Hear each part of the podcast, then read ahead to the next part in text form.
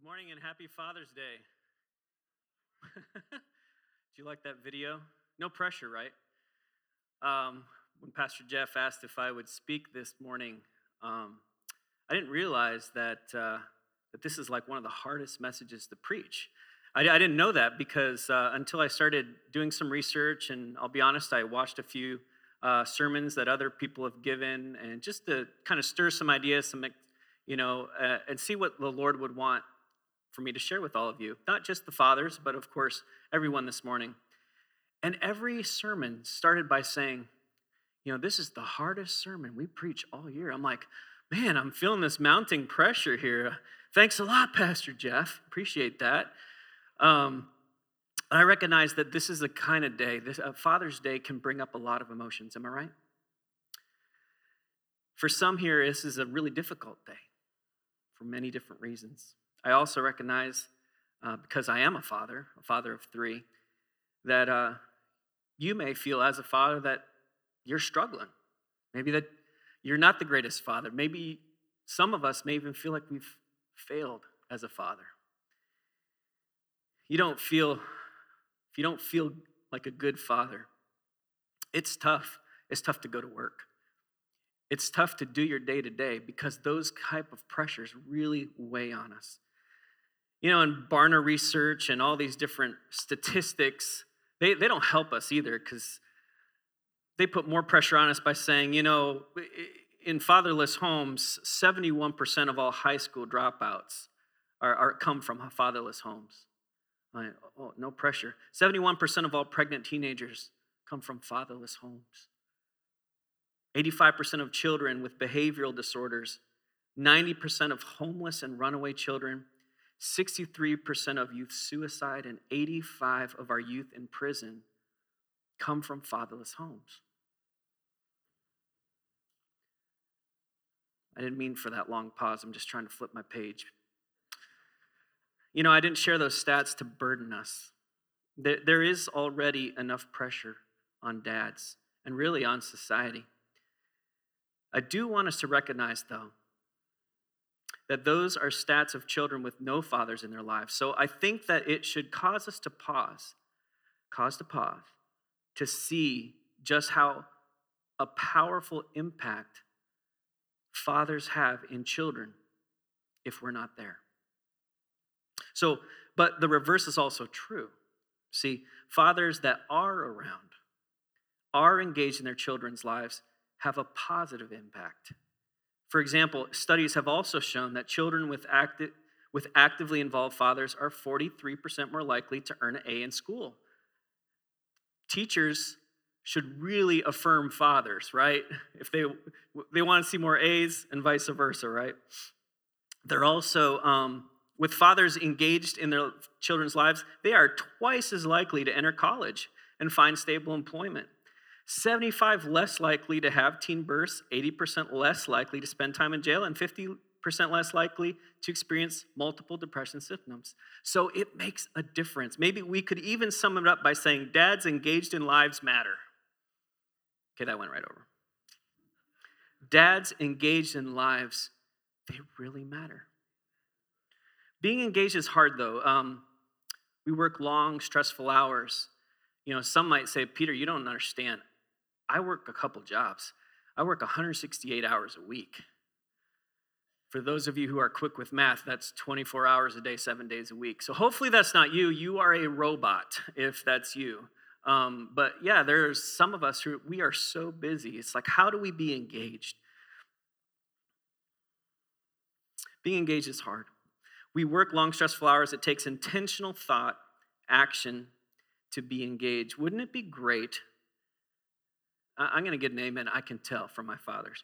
Wouldn't it be great if we could solve everything with some well placed words and phrases we like to call dadisms? All right, dads, I need your help with this. All right, so dad's favorite sayings. I'm going to start it, and you dads are going to help me finish it. Are you ready? Money doesn't grow on.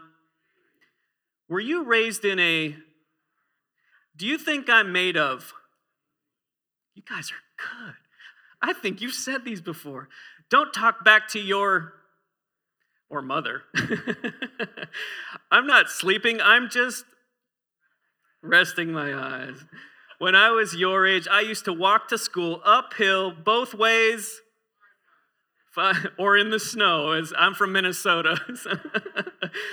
I'm not going to tell you again. If your friends jumped off a cliff, waste not. That's right.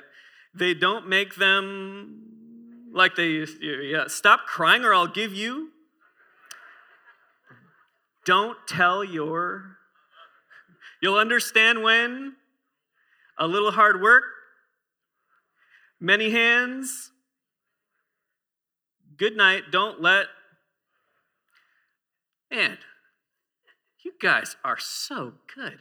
You know, I find myself as a dad even saying some of these dadisms or phrases. I, I, don't think we can solve the world's problems and we can't by these little phrases, but they, they don't hurt, right? Um, my dad used to say a lot of these phrases too. In fact, I'm honored to have my father here and my mom in service with us visiting from their church. And so I won't make you stand up, but uh, Dan and Mary Swanson are here with me. And I'm very proud to have them here. You know, um, I'd like to take a moment since I have the microphone and you don't. Is I'm going to honor my own dad. He, um, you know, many of you know that I'm involved in missions. Been involved in missions probably most of my adult life because I was raised in a home that put an emphasis on mission and that mission to love Jesus. And he modeled it.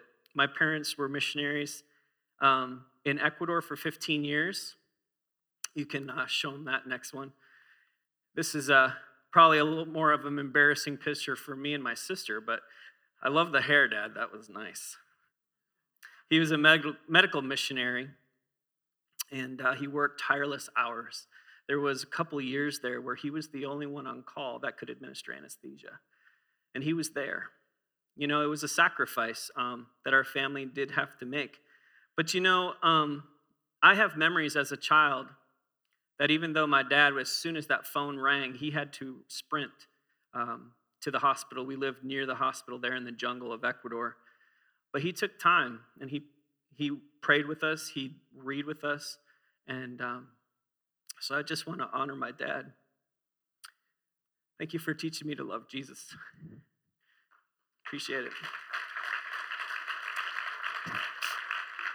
You know, one of the things that I saw my dad do was love my mom.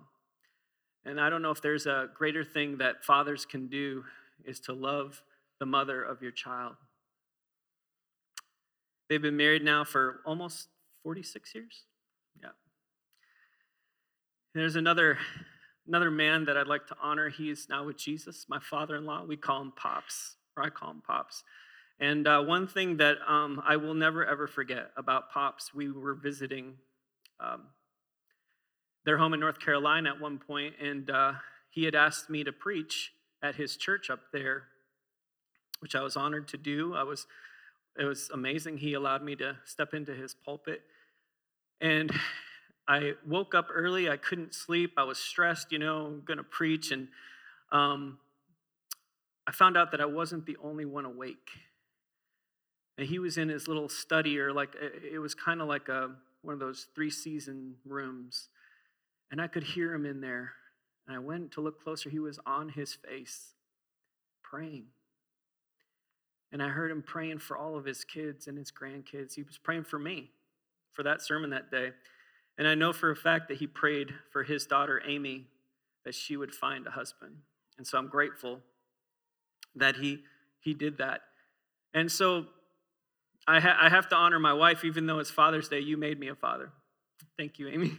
And I'm great. I'm amazed. I, I have amazing three kids, and I'm so proud of them Selah, Abby, and Josiah. I love you all. Just so happens that one of my kids has a birthday today. Abby turned 14 today. So um, it was very appropriate, I felt, that when we named her, it was on Father's Day weekend, of course, and Abigail means her father's joy. And you are a baby girl. And so proud of you. So, let's let's talk about Jesus again. Uh, so my attention, um, intention today isn't to add more pressure to us as fathers. Okay, burden you with heavier responsibility than you already feel. Rather, my goal is to encourage all God's people to honor the role of fathers, to affirm that this role is God given. It's God given and an integral part of our church family. Do you realize that? These are pillars of our church family. We need fathers. Finally, uh, I want to remind us all that God has given us everything we need to raise a generation of Christ followers. Can I get an amen? We have everything we need to raise a generation of Christ followers. When you look at the young people around us, when you look at our young adults, and you might feel fear, fearful, you might be disillusioned. Maybe you young people feel disillusioned. Just know this that there are fathers who have been chosen and placed in our lives. And God has given us everything needed everything we need to raise a generation of Christ followers. Let me show you where, what I mean. We were chosen. Genesis. In Genesis, it says in chapter 18, 19, For I have chosen him so that he will direct his children and his household after him to keep the way of the Lord by doing what is right and just, so that the Lord will bring about for Abraham what he has promised us. So, see, we see clearly here that God chose the role of the father to do what? Direct his children. To direct his children. When we do this, there is a blessing. What did God promise Abraham? It's not written in this scripture. Anybody remember what God promised Abraham? What that blessing is? Anybody? That he would be a father of many nations and his children would be as numerous as the sand on the sea, sand on the seashore. So, of course, children are a blessing. Why are you all looking at me like that? No, no, God says children are a blessing. Thank you, somebody. I have a friend, he has uh, seven blessings. And uh, his name's Tony, and he was telling me that uh, on a Father's Day a few years ago, uh, he he said that his his kids wanted to you know wake up and make him breakfast and everything and he's got ranging from 12 down to like uh, four i think. And uh, he said he heard him in there so he tried to you know stay down and keep one eye half open and you know sooner or later the the uh, i think it was the eight year old comes in he's got some eggs and then like 10 minutes later the bacon shows up you know it was like half an hour before he's like i, I wonder if i'm going to get any coffee. Finally the littlest one, very carefully, is carrying in this cup of coffee. And he said that his son was so excited to give him this cup of coffee. He, he was like giddy. And he's like, Oh, hey, buddy. He's like, Happy Father's Day. And so he says, he took a sip of that coffee. It was the worst. He almost spit it out. But as dads, we can't do that, right? Like, even if it's the worst beverage ever to go into our mouths, we have to, oh, buddy, that's the best cup of coffee. And Tony said his son was just going, yes, yeah. Daddy, take another drink. No, no. He goes, there's a surprise in it. He's like, oh boy. Oh boy. He's like, come on, daddy. So he tried really hard to, you know, get it as far so he could see in the cup. And down inside the cup were two little army men, plastic, you know, with guns. And his son says, Dad, you know, the best part of waking up is soldiers in your cup.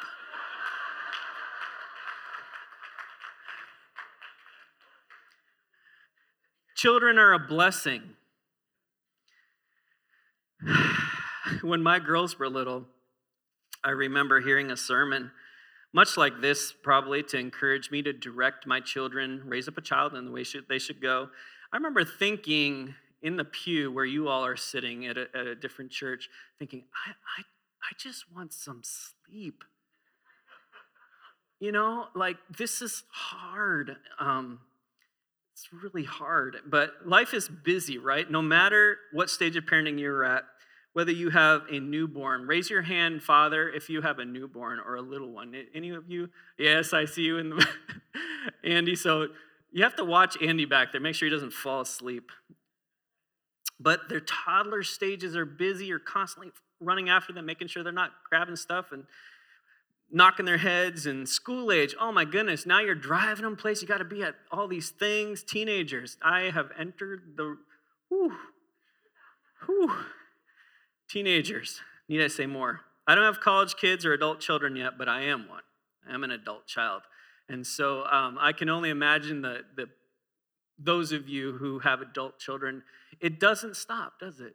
You know, we worry about our kids. You know, there's a separation there a little bit, and they we hope that they've spread their own wings and they've left our basement, especially because Floridians don't have basements. So if you have a basement, then you better check on your adult son, daughter. But, um, you know, it takes intentionality, like I was saying. Many fathers are very good providers. You know, that's an important thing, especially in our Western American culture. Be a good provider. Uh, does talk about that in the Word of God that we are to pro- we are provide for our families, and we work long, hard hours and make sure that the children have what they need. However, if providing everything they need keeps us from being with our families, then we got to let some stuff go. Am I right? Look at the intentionality God lays out for fathers in Deuteronomy 6. Take a look at this. These commandments that I give you today are to be on your hearts. Impress them on your children. Impress them. Kind of sounds like, no, that's not what it means, though. Impress them on your children. Talk about them when you sit at home when you walk along the road, when you lie down, when you get up. Tie them as symbols around your hands, bind them on your foreheads, write them on the door frames of your houses and your gates. That's, a, that's intense. That's intense. I mean, to me, that sounds like God is saying, telling fathers, take every moment possible to instill the most important things in their children. Man, that's, that's a lot of pressure. Peter, you said you weren't going to put a lot of pressure on us today. Just hang in there. First of all, it says these commandments. Well, what are these commandments? What are these commandments that seem to be so essential to pass along to our children that we may raise up a generation that follows after Christ? Well, I think we all know that the great commandments, the Ten Commandments, are part of that, that, that Moses is, is teaching the people of Israel that God has said. But right before it, verse 5, I didn't read verse 5 for you, so take a look at verse 5. It says, You shall love the Lord your God with all your heart, with all your soul, with all your mind. Jesus, of course, he reminded us, he reminded his disciples that throughout, the, his, throughout his ministry on earth, the most important thing, and didn't he model it? I think it's interesting that Jesus the fully God, he was also fully man. And he relied heavily. In fact, he says numerous times he does what? Nothing without the Father. He doesn't say, he doesn't do anything without the Father. That's how connected he was to his Father. Interestingly, while Jesus was on earth, he was never a father. He was only a, a son, and he was brother and probably cousins and, and friend, but he was our Savior. But Jesus passed along this message that he said, His Father is given to me, and I am giving to you. To love God, love others, and teach them to teach others how to love God and love others. You guys, Deuteronomy 6 is discipleship. And it's not just fathers this is every single person in this room. You call yourself a Christian. We teach others to love God and follow God. Simple, but not easy. As Christians, we follow after Christ. This is what he commands us. As it says in the Great Commission, we are to go, therefore, and make disciples. As parents, there is no higher calling. As a father, we have been chosen. Remember? chosen to direct our children. Not only are we tired, we don't have much time, but for many of us, we don't know where to begin. You know, hey, we got a roof over their heads, they got clothes, they got shoes on their feet, they got food in their belly. Done. We don't know where to begin. And I, I admit to you, I remember times where I'm like, I don't know how to do this part. Really, I don't know how to do this part. We don't know what it really looks like. There's good news. Here's the, taking the pressure off. Look what Jesus says after he has told them that he is going to be leaving. All right, he's, he's meeting with his friends. He's told them that he was going to be leaving them. They're, they're stressed out. So he, he consoles them and he reveals something incredible. This is a game changer. And it is extended to you and to me. It is a game changer. He says in John 14, he says, These things I have spoken to you while I'm still with you. But the Helper, the Holy Spirit, whom the Father will send in my name, we will, he will teach you all things and bring to your remembrance all that I have said to you. Peace I leave with you, my peace I give you, not as the world gives to you, do I give to you. Let not your hearts be troubled, neither let them be afraid. What Jesus has chosen for us to do is impossible. No pressure. Jesus, what he has chosen for us to do, not just as fathers, but as his followers, is impossible. But he says it right here. You have been given the Holy Spirit. Have you ever been chosen to do something that you didn't know how to do? I remember a time in high school, I was invited to uh, I guess it was a, a youth retreat or a camp of some kind. I didn't know anybody. Uh, I was invited by a friend, and so I, you know I was the new guy. I had no idea. And I remember the very first night we had thrown all of our stuff in our rooms. Um, you know, we had laid out the sleeping bag, got all set. We were supposed to be back into this auditorium for like the evening festivities or whatever that looked like. I had no idea what was going to happen. And so I'm in there with, I don't know, probably 70, 80 young people, just like me, teenagers, high schoolers. And uh, the, I assume it was the youth pastor or some kind of camp director. He gets up there. He doesn't know me. And he said, Hey, he starts going off like, we're about to witness something amazing. We have in our audience somebody who could, he's like been in the gymnastics, Olympics, blah, blah, blah. He does this triple axel, double backflip, blah, blah, blah. And he's gonna come and do it for us. And I'm going, whoa, this is so cool. I'm glad I got invited. He's like, he's right back here in the back with the red hair. Come on down here. And I'm like a deer to headlights. I'm like, what? You, some other redhead? What? And, and I'm, I'm literally, I'm frozen. I'm like, what is going on? Is this a practical joke? I mean, I'm so confused. I've never been an Olympian. I haven't even been in gymnastics. I can do a cartwheel and I'm just, I, I don't know what to do. He's been asked, he asked me to do, I was chosen to do something I had no idea how to do. I felt afraid. I felt angry. I felt like completely scared. I wanted to run out of there. I actually went up there and I don't know what happened. I think I did a cartwheel, but I like flubbed it and everybody laughed and it ended up being fine, but I was so embarrassed. It was crazy. It is the worst feeling to be asked to do something that you don't know how to do. Fathers, mothers, people, we've been asked to do something impossible, but here's the difference we have been given the Holy Spirit.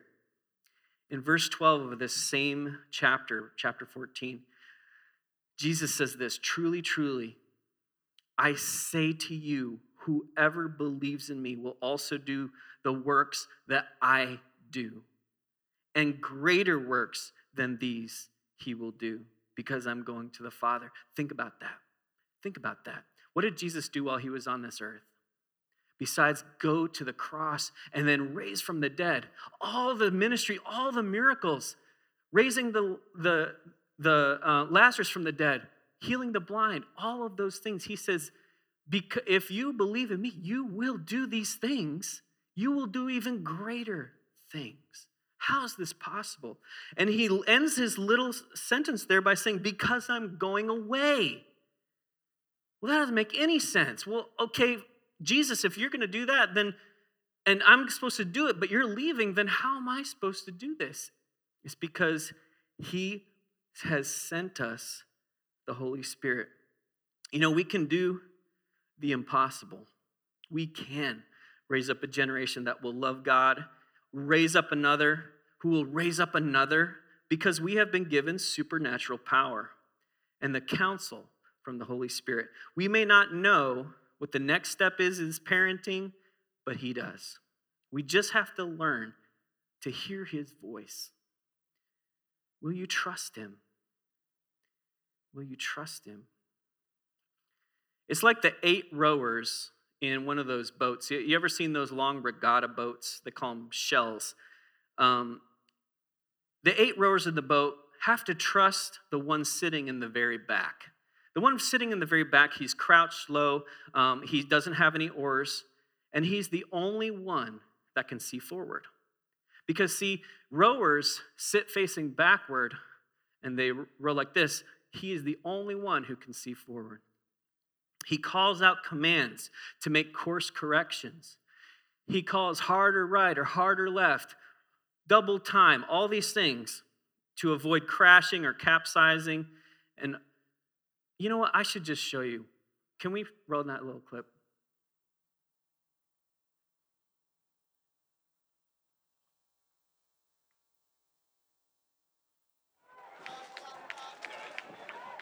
See the little guy right in the front or the back? Uh oh. Uh oh. Oh. Oh my. Well, um, hmm. You know, rowing, how hard can it be? Fatherhood, how hard can it be, right? You know, what happened there? Uh, they literally lost the guy. I mean, it's hard to say exactly, but in all likelihood, someone didn't follow the command. You know, there's another key role in a regatta boat besides the one who calls out the commands. It's the rower that sits closest to the one coaching.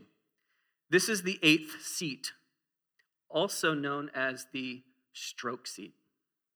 The, this rower is typically one of the most experienced, definitely one of the strongest, But the most important reason a person is placed in this role as the stroke seat is because they are consistent. They are known for their technique in being consistent. When they hear the command, they respond and set the pace, and all the other rowers who are watching so, so that they can sync their strokes. God has chosen fathers to be in the stroke seat. We are setting the pace, my friends. We can't see what's coming, but the Holy Spirit is coaching us to lead our families. You know, it says in Proverbs 27 the righteous who walk in his integrity, blessed are his children after him. Is that what we want? You know, I was looking in the Greek, and this word blessed in this, in this meaning, it means happy. You know, have you ever heard that phrase? I just want you to be happy. I just want you to be happy, son. You know how you can make them happy? Walk in integrity. It, it, this verse, in another, in another word, it says, A father's children will be blessed by his honest, consistent example. You know, a few things, and this is true in my family, my kids can be like, yep. Few things frustrate children more than inconsistency and hypocrisy. Integrity is modeling what you say is important, right? So we all make mistakes. That, that's clear. We, we, nobody's perfect You know, even Babe Ruth, he was known for all the, all the uh, home runs, right? Like that, he's known for his home runs. But guess what? He's also known for a stat that's one of the highest for him strikeouts. Why do you think that is? Because every time he stepped to the plate, he gave it everything. Everything. And he is known for home runs, but he made a lot of mistakes. He struck out. We all make mistakes, but if we can admit when we are wrong, we demonstrate importance of humility to the people we are leading, families, our wives, people we work with. We demonstrate humility. Hypocrisy, though, would be like when we do something we claim isn't right. So we do the things that we, we say are wrong. When, then, when we are called on it, we don't admit we're wrong. And then we demonstrate pride. As parents, this is one of the most frustrating things for our kids. When we live a life of integrity, Proverbs says our children will be blessed. So, as we listen carefully for the Holy Spirit in prayer, Paul also gives us a few key instructions for leading our family. Let's look at 1 Corinthians 16 real quick. Be on the alert, stand firm in the faith, act like men, be strong. Let all that you do be done in love. Let's break this down real quick. So be on the alert. In other words, be watchful. You know, I know a lot of, um, actually, I'm one of them. Uh, you know, I'll go in a place and I, I'm kind of like got that tunnel vision, you know, and it, takes others sometimes to be like, whoa, whoa, you know, you just almost stepped out in front of that bus, buddy, you know, like be on the alert. Why? Because the devil is like a lion prowling around, seeking whom he may devour as leaders, we got to be on the alert, see what is coming. And when we can't, we are listening to the Holy Spirit. Alert, vigilant, stand fast, stand firm in the faith. Not just stand fast. Don't, guys, this doesn't mean just be stubborn. This means to be steadfast, persevering in the faith. You know, it gets hard. To be, uh, it says, act like men. Now, let me clarify this. This isn't saying don't act like a woman. It's not saying that at all. It's telling men, don't be a child. These are times to act like a man, not a little weenie child. You got to step up to the plate. This is what Paul is telling the men and the people, the Christians, the church in Corinth. And then it says, of course, be strong. You know, I was looking through that. Be strong doesn't mean like it's this declarative, but it's like become strong. Work at being strong. You may not feel, how many feel weak sometimes? I mean, I feel so weak so many times, not just physically, except for when I'm around my brother in law, Jeremiah, who does strongman competitions. Then I feel super weak. But I mean, I feel like I have so many faults. I'm like, I, I, I'm so weak in all these areas. And so Paul is saying, you know what? Work at it. Be strong. Make yourself better. You know, these are things that we have to be intentional. Grow strong. Let all that we do be done in love.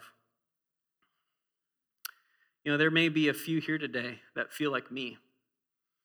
Like maybe we've blown it here and there. There's some of you here that, you know, you don't know. You don't know your kids. Maybe some some children here that you don't know your family, and some of you who have lost yours. this is a difficult time, but I want to remind us that we have been given the Holy Spirit. We feel too much time has gone by, maybe. But the Holy Spirit, there is a God who can redeem that time. Malachi 4 6 says this, and he will turn the hearts of fathers to their children, and hearts of children to their fathers, lest I come and strike the land with a decree of utter destruction. This is the role that God is playing. He will do it when we look to Him. It's never too late for God to do something extraordinary in your relationships. Let Him turn your hearts towards each other. Maybe there is something you need to say to forgive, to say you're sorry for.